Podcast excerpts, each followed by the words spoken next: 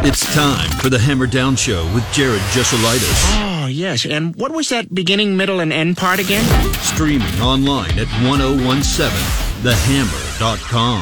All right, sounds good. Let's do this.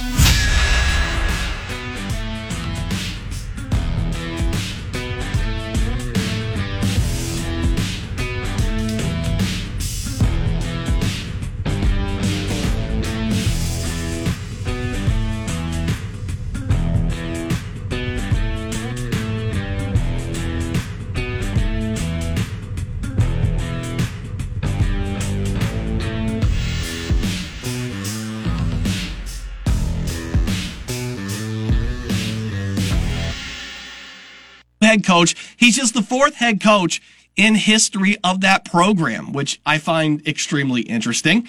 Uh, he's going to be on with us here a little bit to uh, talk uh, about him getting that job, uh, where Purdue currently is in the Big Ten landscape when it comes to uh, uh, men's swimming and diving, and what it's going to take for him to take this program up to the next level. So that'll be a very interesting conversation. We've got plenty to talk about here.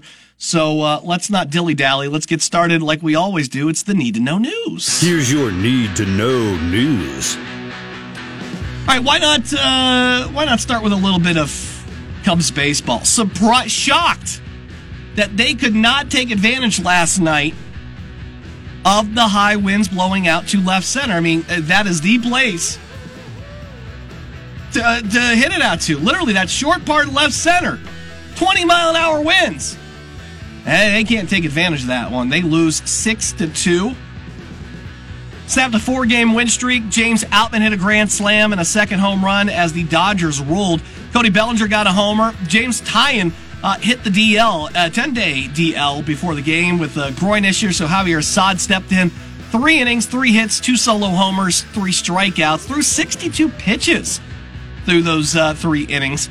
Cubbies pitchers racked up a total of 10 strikeouts. Just the bats were quiet. Wisdom six game hit streak came to an end. Remember, I was singing his praises? He's hitting 138 at home this season. 0 for 4 last night. Game two is going on right now. It is 3 0 Cubbies in the middle of the third. Seiya Suzuki with a double that scored Dansby Swanson, and then uh, Nico Hoerner uh, with a single. So I believe the wind is blowing pretty decently back out again today. We'll see if the Cubs can take advantage of it. Drew Smyly, three innings thrown here, already up to 44 pitches, six strikeouts though. So he's dealing. You like to see that. White Sox had the uh, night off last night. They're in Tampa tonight. Kopech will hit them out against Calvin Faucher. Kopech has given up seven home runs in three starts this season, and as luck would have it, guess who sits atop the major league standings in homers hit? Dang it. Uh, good news, though, uh, his road start, Kopech's, was his best start of the season. The other two were at home. And against this Rays lineup, he has a career, and, and he's faced about everybody twice. He's one for 13, two walks, and three strikeouts. That's what Tampa Bay batters are against him lifetime. So, I'm not saying there's a chance. I'm just saying that's uh, I'm I'm I'm trying to be a sunny, a, a glass half full guy. I'm trying to have a sunny disposition here, trying to give you some hope. Because to be honest with you, I am uh, I don't have a ton. Um, Purdue baseball kicks off the back half of the Big Ten season tonight. They're in Maryland, uh, taking on the Terps. Six and three in the conference are the Terrapins.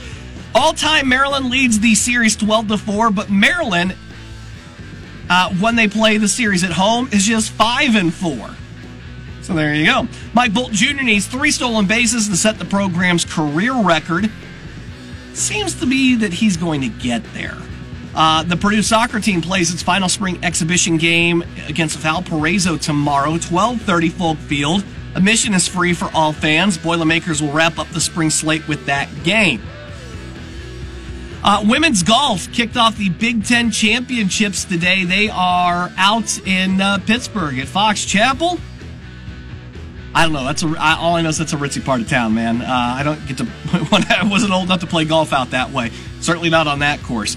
Uh, anyway, uh, Purdue is up to seventh right now, 13 over. Uh, they've got players on 16 through 18 right now, so there's a chance to maybe move into the top five, uh, which would need uh, uh, 10 over. So you're looking at three birdies to get down that low.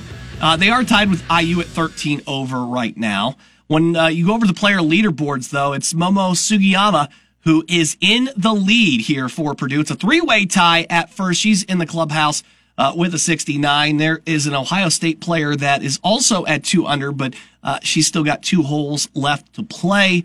So uh, we got some stuff to uh, monitor here. Go Momo. That's she's 86 ranked player in the country. Let's go. See if she can hold on there. But that's a good first round for her. Um, she was good she had a tournament a couple of weeks ago where she was really, really. She set some like Boilermaker record, I think, or was it like a, she was second all time in uh, in a round that she put up. So yeah, I think uh, she's in a great position to do something here. So fingers crossed.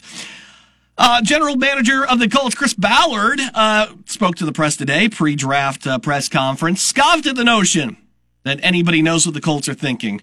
Why? Because the Colts don't know what they're thinking. Uh, he said today at the press conference, the draft board is not set in concrete, and any reports about the Colts thinking doesn't come from him. Quote, there's a misconception out there that we've targeted one player. I think you zeroed in on a player. I think you're still targeting a couple because anything can happen in those first couple of three picks. So he's not exactly lying, but how many times have I told you you cannot trust anybody? what they say between now and probably, you know, like Friday. You just can't trust anybody. They're all making stuff up. They don't want you on the scent of what they want to do. It's just the way it is. I respect it. It's fine, but don't tell me that. He even said like later in the press conference that he, he'll answer pretty directly, but sometimes he'll dance around the question if he doesn't want to answer it.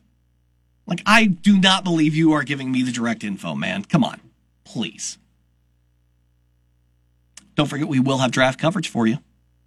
Starting on Thursday, we've got you covered right here on 1017 The Hammer. So uh, if you can't make it to a uh, TV or, you know, maybe you're on the golf course, I don't know, it could be nice on Thursday. Uh, make sure that uh, you have us on here. We have you covered. All right. How do we do last night? Did I give you another NBA winner? By the J- just by the hair of my chinny chin chin, we covered last night.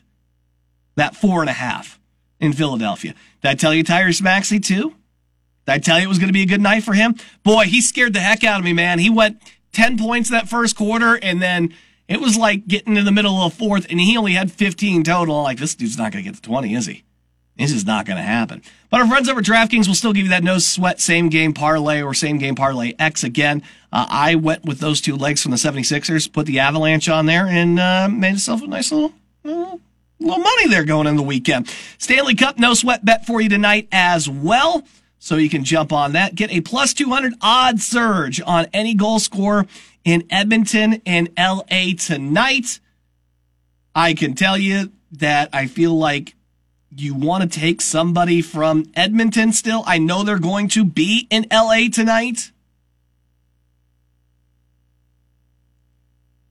But it's hard to not, it's hard to walk away from Connor McDavid or Leon Draisaitl.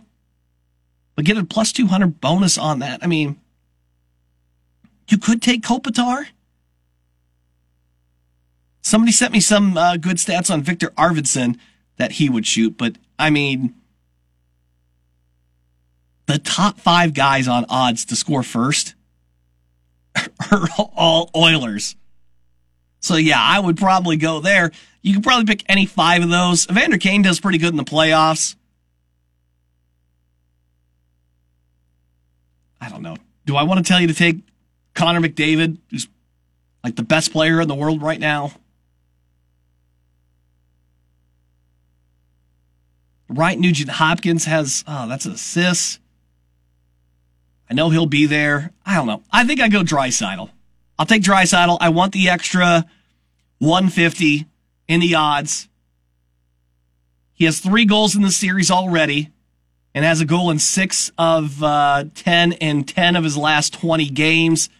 He's the hot hand right now. I'll go with Draisaitl. That'll get you boosted to 11 to 1 on your money tonight. Didn't dig a ton in the NBA. NBA's getting weird right now. Everybody's getting hurt or suspended or just, I don't know.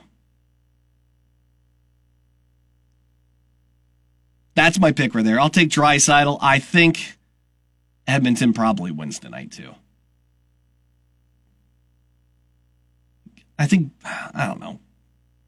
Do I want to take the Celtics? See, I didn't even really do my research on NBA, so I I hesitate to give you anything. Um, MLB Cubs up five to nothing already.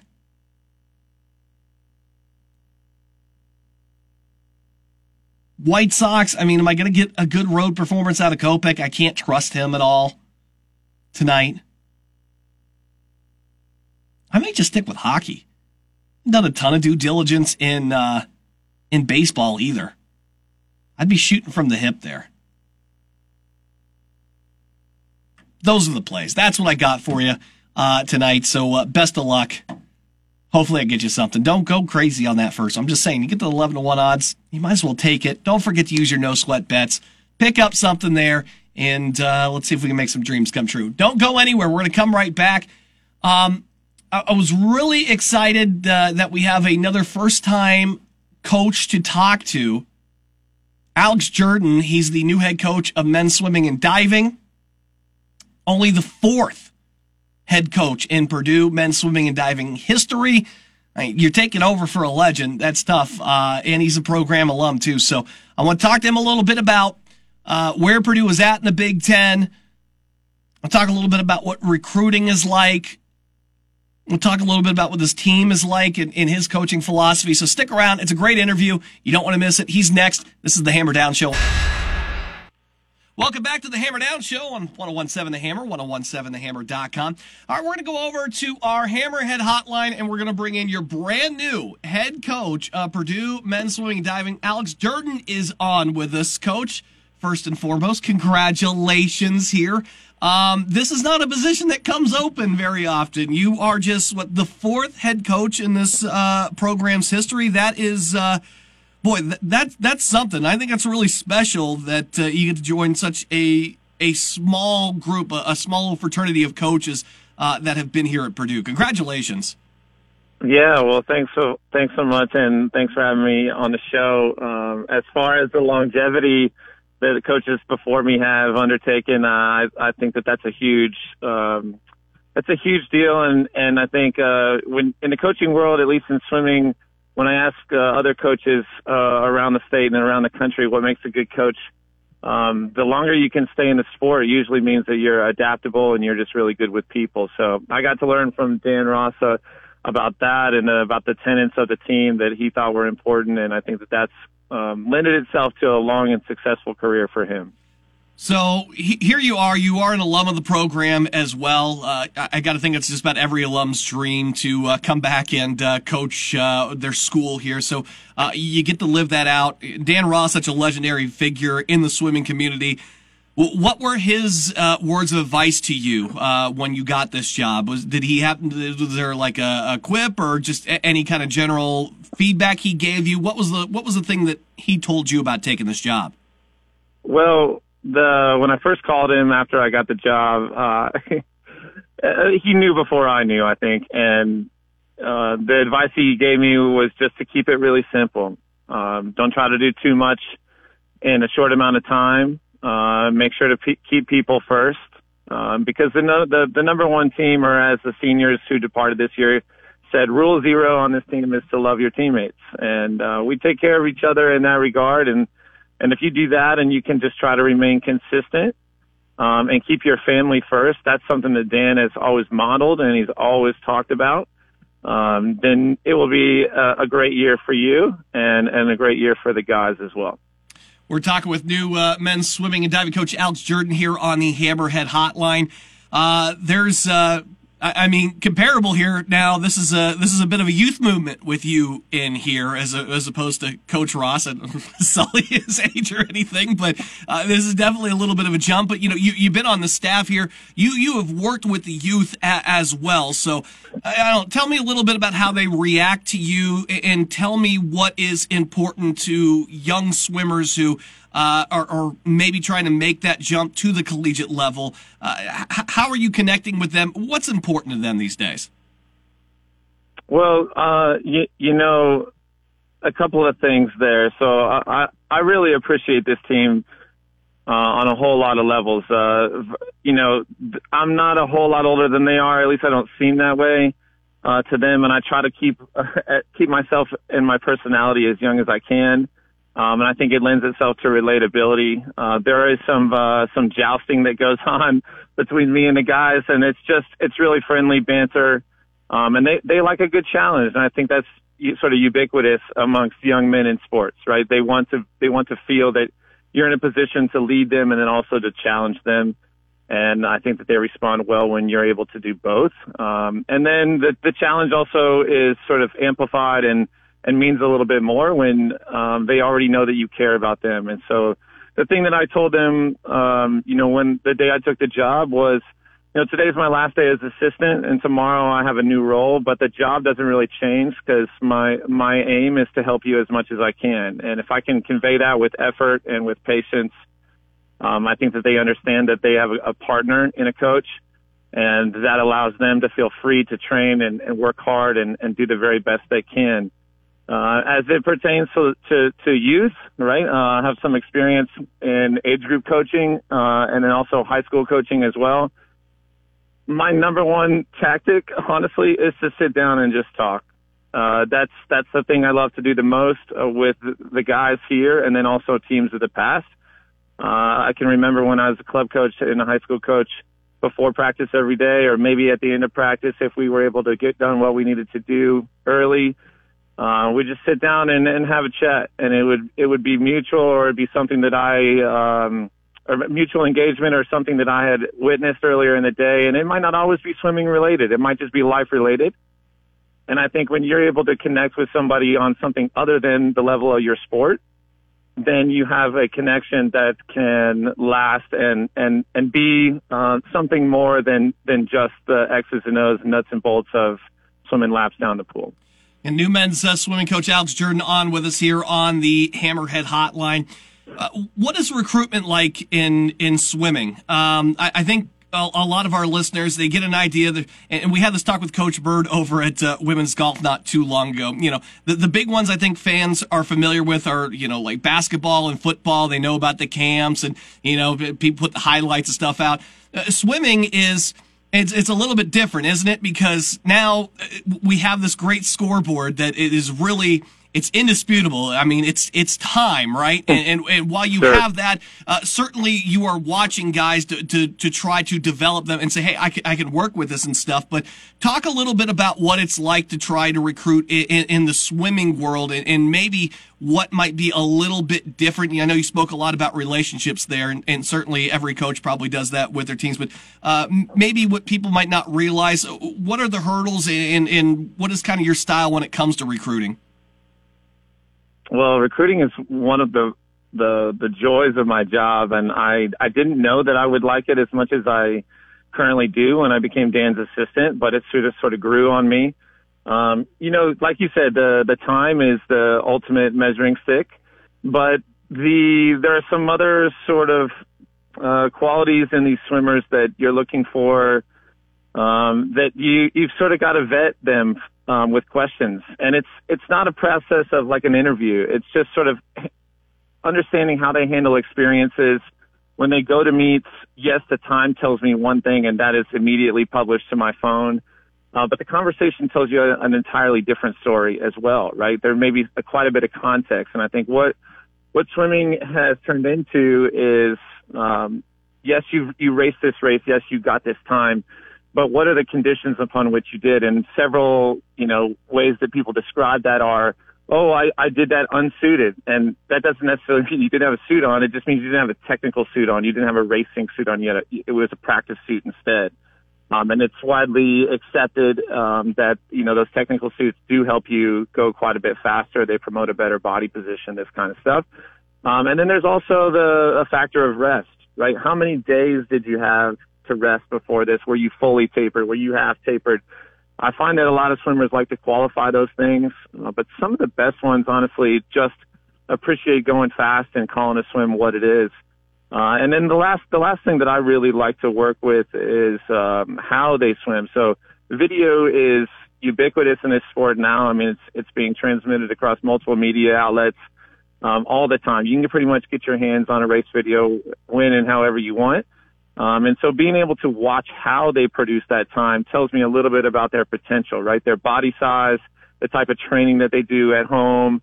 Um, have they, have they been working on, you know, capacity or they have been working on their speed particularly? And then how, how does the program that I'm running, how does that match up with what they're currently doing at their club team? Um, if it if it fits the progression, and I think they've got really good strokes, or I think there's something there that they can work on that I I'm I know I'm capable of helping them with, then that's a good match. Um, but all the guys that we've brought in here in the last two seasons for 24, which will be of course quite a ways from now, and then this fall, um, they're all really good students. They all came on visits, and they all really uh, you know blended well with the guys, and I think that's a that's a huge thing about our team that sets us apart. I know a lot of teams think we've got a great family for a culture. Uh, we don't really talk about family on a produce, Purdue men's team. We just kind of are. And it's something that you can only feel when you're on the visit and you're interacting with the, the guys on a weekend. And um, I'm really proud of that. And I tell the guys that all the time. We're talking with uh, new Purdue men's swim coach Alex Jerden here on our Hammerhead Hotline. Uh, lastly, uh, kind of give me the landscape of the Big Ten in men's swimming now. Where does Purdue fit into that? And to get where you want to go, uh, what does Purdue need to do here over the next several seasons? Well, the un- unfortunately the the recent lay of the land in the Big Ten is that we've we've lost a few really uh, important and storied programs in Iowa and Michigan State. Um, those men's teams were cut um, and actually, they're working on being reinstated. I'm not so sure that the future is bright for Iowa, but probably is a little bit brighter for Michigan State. That that seems to be going pretty well.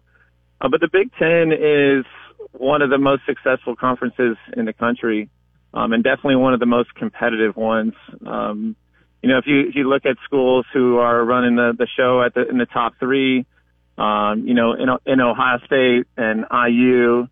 Uh, those are some really strong, extremely quality programs that have had head coaches at the helm for quite some time. I, I as a matter of fact, you know, I've, I've grown up in Bloomington. I've been around the IU program for some time and have a, a heck of a lot of respect for the work that they do and the way that they go about what they're doing. And so deservedly, you know, they've won uh, several Big Ten championships here in the last five years.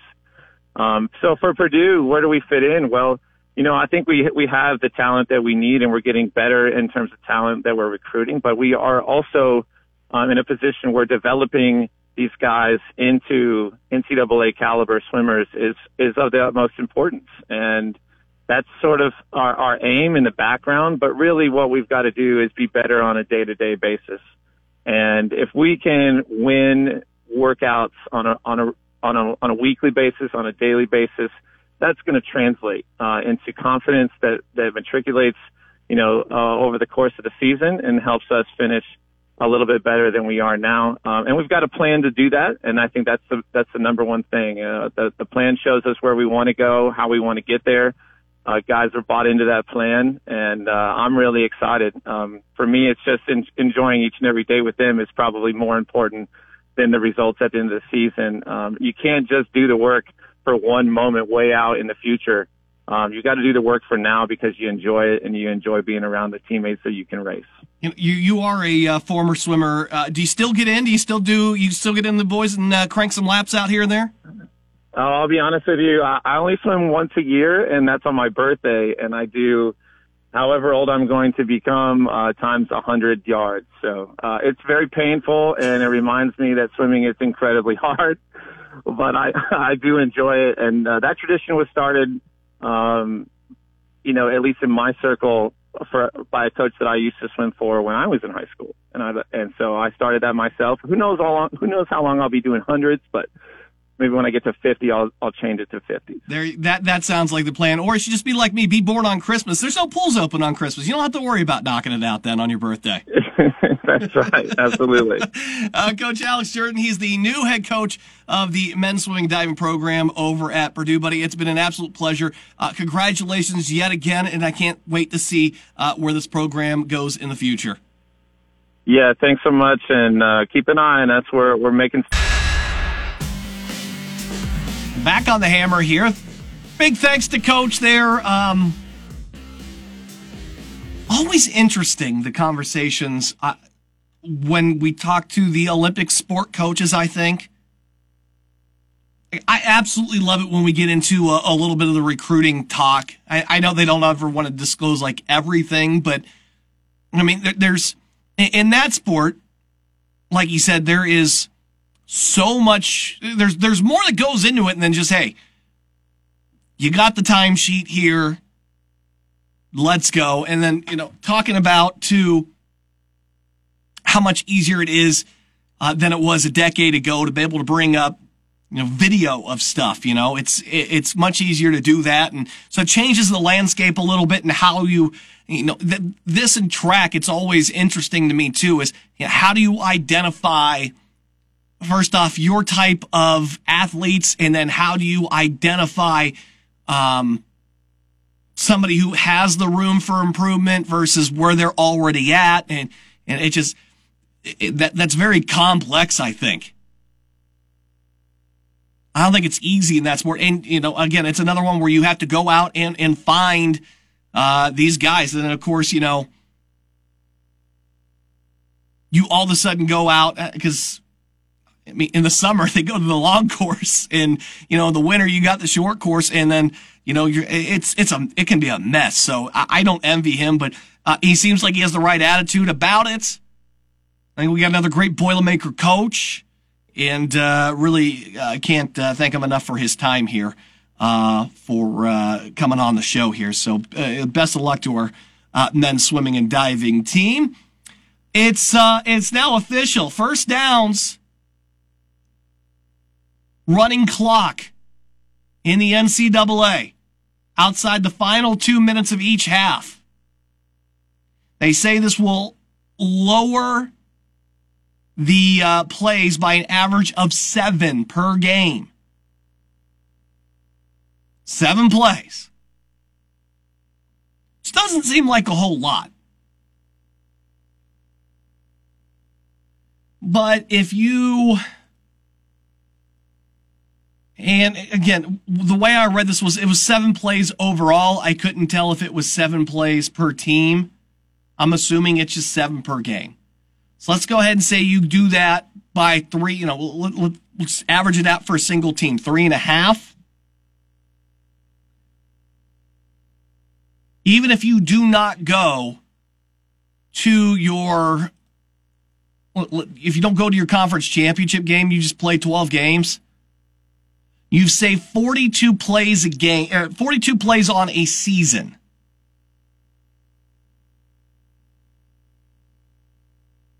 Now, let's say you are going all the way to the national championship game. Okay. So you've got your 12 that you're playing. You've got your conference championship makes it 13.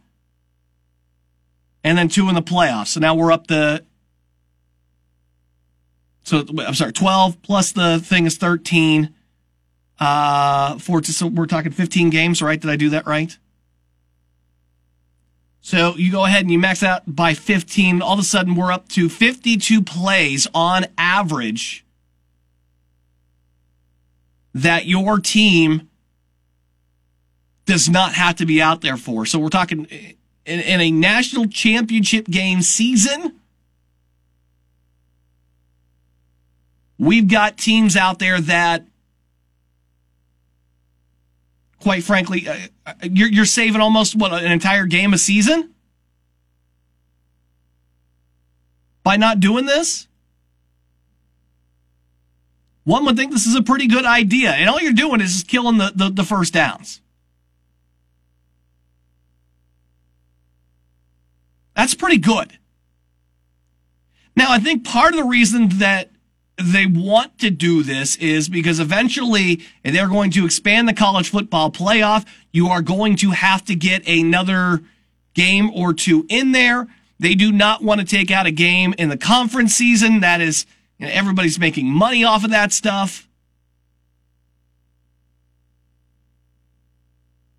I think there is a secret method to the madness, but for a wide majority of teams to be able to do that, I think you're saving. I mean, you're you're really helping a lot of players. You really, really are.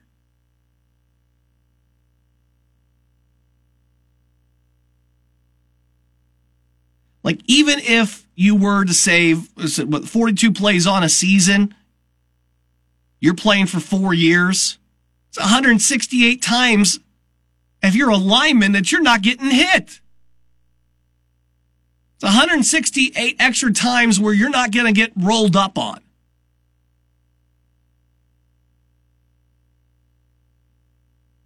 I don't think it's a bad thing. As much as I love the comebacks, and yeah, that will hurt a little bit.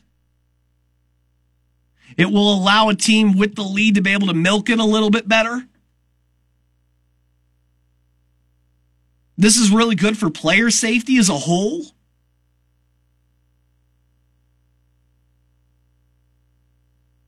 I mean, you just see too many, especially the big guys up front. Too many of them hurt way too, way too early. You know, missing careers and stuff.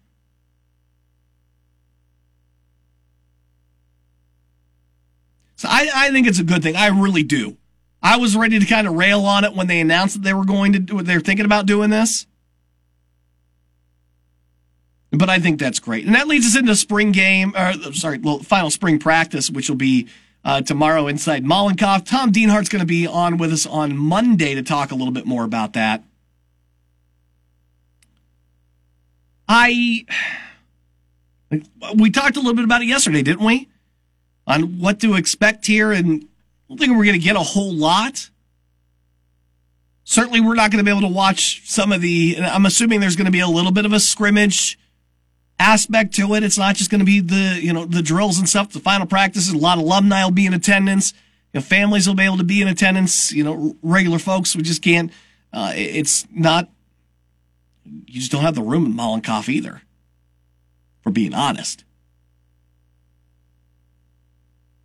But the, it not being on TV, we went over it yesterday. It all makes sense. It's probably the right decision as well. But you get all this news and stuff. I'm, just, I'm chomping at the bit. I'm ready to go. I, I, I want to get a glimpse of this team here. And it's an unfortunate you're not going to be able to do that. But now that this is official, with the new timing and everything too, I am uh, I'm I'm a fan. I'm a fan of that. It'll it will kill a couple of big large comebacks. I get that.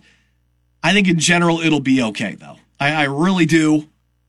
And if it improves player safety, then uh, why wouldn't you be all for it as a fan? You should be. All right, we're going to take our final break here. We'll come back. Things we may have missed and more. We'll wrap it up here for the week on the Hammer Down Show. And welcome back to the Hammer Down Show on 1017 The Hammer, 1017TheHammer.com. Trying to wrap it up, get you to the weekend here. Let's get some of the things that we may have missed. Max Scherzer has been suspended 10 games after being kicked off for hands were too sticky. He was very upset about that. He uh, talked about it in the post game. Uh, kind of ran through the scenario, said it was you know nothing more than uh, sweat and rosin. Uh, but the uh, umpire said his hands were too tacky, and he was then ejected. Now I've seen this before, where Trevor Bauer has done like, look, here's how you do it, right? Hands a little bit wet. Get a little rosin on there, then you know, then you, you know you want your uh, the sweat off your hair, you know, man, inside your face. Mix it with a little more rosin right there, and then boom, you got the tackiness. That's pretty good. Scherzer even went out and switched gloves, had it checked. Like I don't have anything on here.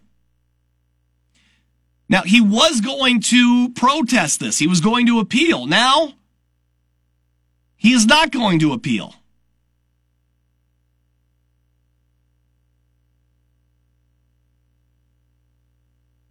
I'm a little surprised for as adamant as he has been that he's not going to go into this.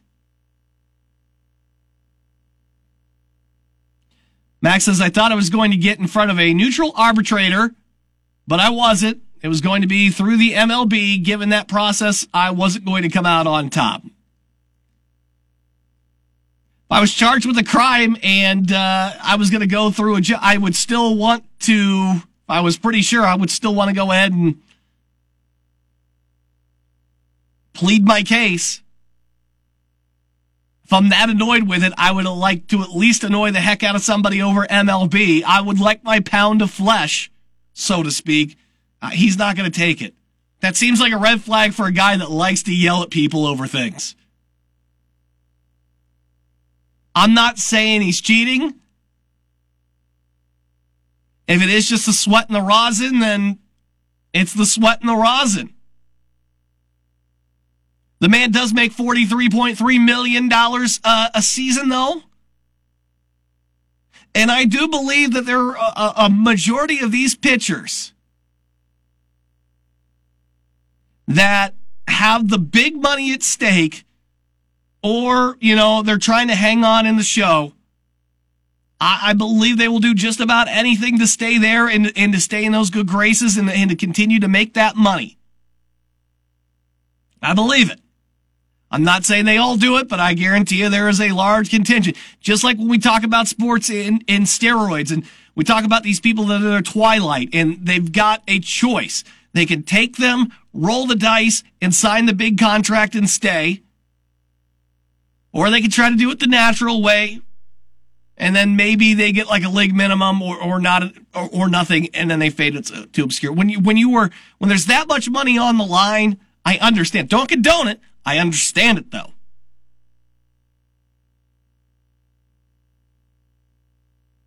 But without going in and taking a look at what the spin rates have been like historically for Scherzer, and I know I can do that. I know I can find the stats on that.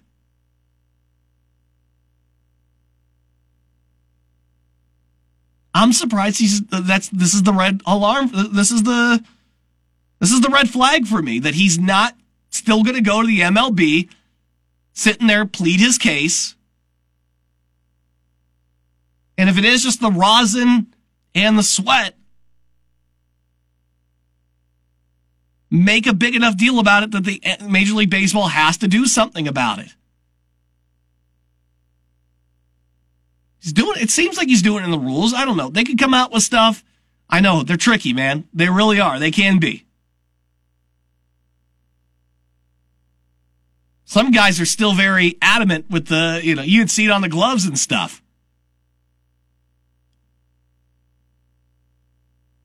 I don't know. I just don't know with him. Uh, also, you may have gotten the uh, ESPN alert today that five have been suspended from the NFL. Lions players Jameson Williams, CJ Moore, and Quintez Cephas, plus commanders Shaka Toney, are all, uh, they, they have been suspended. Shaka Toney, indefinitely at least one year. Williams and Detroit Stanley Berryhill are suspended six games. Why the difference? The three that got the year, according to Rapoport, bet on NFL games. Big no no. Calvin Ridley learned that lesson. He wasn't even playing in those games. He wasn't even the team facilities. And they gave him the year. Should have been the wake up call. Meanwhile, um, the other two allegedly bet on college games at the team's facilities, which makes, mm, I, I get it. They've got rules. You need to know the rules. And football is going to do everything it can to protect the integrity of the game from that aspect, even though I, I think it's a fool's errand. Certainly, players in the past and probably in the future will take money on the side to throw games constantly, but it's not something that you need to be thinking about during these NFL games. The NFL games, er, the NFL does not want you thinking about that. That's why it's so serious that even if you're, you know, at the practice facility, you're at the team hotel, you can't, you just can't. Those are the rules. And as much as I'd like to say, they're not gambling on pro football. What's the problem? Where they do it. It's not like they can't go to the casinos while they play and gamble. What's the big deal? It is the rule. Much like with some of the substances where you say, that's not gonna, that's not doing it. It's the rule. You're responsible and you're getting paid a handsome amount of money. That's the other thing that kills me. You guys make millions of dollars. Is that not enough? You can risk it all on this? Boy, how big are those parlays that you're hitting? That you're willing to risk your NFL salary to gamble? It makes zero sense to me. All right, that's going to do it for the show. Come back on Monday, 3 o'clock. Tom Dienhart will be our guest. He'll recap everything and everybody that was out at Purdue's final spring game tomorrow. So he'll be back with us here on Monday from goldandblack.com. I'll see you then.